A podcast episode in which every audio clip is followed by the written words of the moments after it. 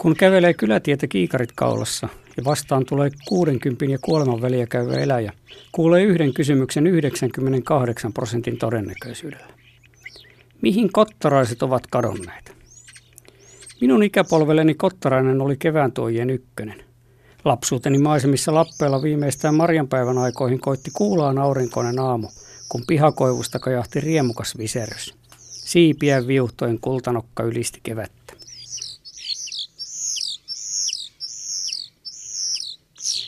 Tuli vielä monta pyrypäivää, jolloin kottaraisten oli jätettävä pönttönsä ja kokoonnuttava pälville porstuan eteen, peltojen pientareille, tienvarsille ja kaatopaikkavalleille.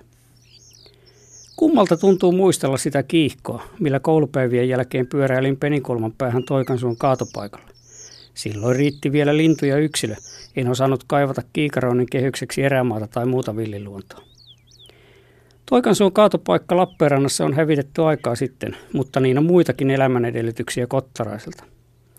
Kun lintukanta romahti 1970-luvun puolivälissä, luonnonläheisiksi itseään luulevat suomalaiset syyttivät siitä tapansa mukaan muita. Öljynporauslauttojen liekkejä, Keski-Euroopan ympäristömyrkkyjä ja hävityskampanjoita, jotta kottaraiset eivät kakkesi kalliiden autojen päälle. Me suomalaiset olemme itse syyllisiä kottaraistemme katoamiseen ja pihakoivujemme hiljenemiseen, kuten niin monesti ennenkin. Pesätutkimuksessa kävi ilmi, että poikaset painoivat vähemmän kuin aikaisemmin ja osa niistä kuoli nälkään.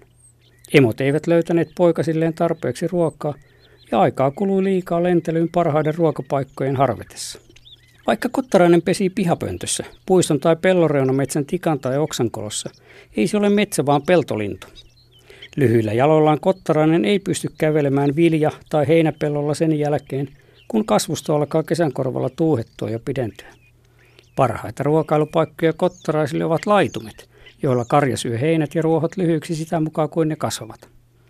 Karjajaisin lanta houkuttelevat laitumille myös suuria määriä kovakuoriaisia ja muita lintujen ruoksi sopivia hyönteisiä ja pikkuetököitä, joista etenkin vaaksiaisten toukat ovat kottaraisille mieleen. Ravintohyönteiset hupenivat myös ylettömään ympäristömyrkkyjen kylvämiseen peltomaille. Kottaraiset katoisivat lehmien ja hevosten mukana. Ne ovat pienviljelmävaltaisen maatalouden leimalintuja. Niille antoi armoniskun tehdasmaiseksi tehosettu elämää köyhdyttävä agrobisnes. Miten lehmiä ja niiden luomaa luontoa varaa pitää ympäri Eurooppaa, mutta ei Etelä-Suomessa? Kottaraisen varhaisempikin historia Suomessa kertoo siitä, kuinka vanha maatalouskulttuuri rikasti luontoa. Kottarainen levittäytyi eteläisimmästä Suomesta töyhtöhyypän ja pelloilta ruokansa hakevan naurulogin lailla Lappiin saakka 1800-luvulla ja 1900-luvun alkupuolella. Vielä 1940-luvulta 1970-luvulle kottaraiskantamme kasvoi yli kymmenkertaiseksi, kunnes se romahti maatalouspolitiikan mullistuksiin. Onneksi hevoset eivät kuolleet Suomesta sukupuuttoon toisin kuin näytti 70-luvulla. Ratsastuksesta tuli suosittu harrastus ja hevoslaitumilta kolmasosa on huvennut kottaraiskantamme löytää vielä ruokaa.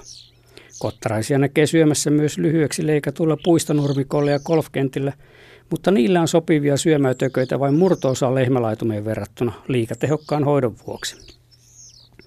Kottaraisia voidaan auttaa ripustamalla pönttöjä laidunten, nurmikoiden ja matalakasvuisten rantaniittien liepeille. Nyt on kiire, jos aikoo saada asukkaan täksikyväksi – Kottaraiset hakevat pesäpaikkansa jo lähiviikkoina. Kottaraiset pesivät mielellään lähinaapureina ja siksi niille voi ripustaa useamman pöntön lähemmäs toisiaan kuin isompaa reviiriä vaativalla tiaisilla ja kirjosiepoilla. Kiihkeä viseryskuovia, kuikkaa, tiaista ja monta muuta lintua muistuttavinen matkintoinen on kevään ykkösmusiikkia. Ilo tulvahtaa luonnonystävän mieleen myös kesäkuussa, kun harmaaruskeat poikalinnut kokoontuvat säksättäviksi joukkioiksi – ja syksyllä, kun vanhemmatkin kokoontuvat pitkäksi helminauhaksi sähkölangoille. On mukava ajatella, että sama kottarainen saattaa palata pöntölle yli kymmenen kevättä peräkkäin. Euroopan vanhin rengasettu kottarainen on elänyt 23-vuotiaaksi. Onpa saavutus rastaan kokoiselle siivekkäälle.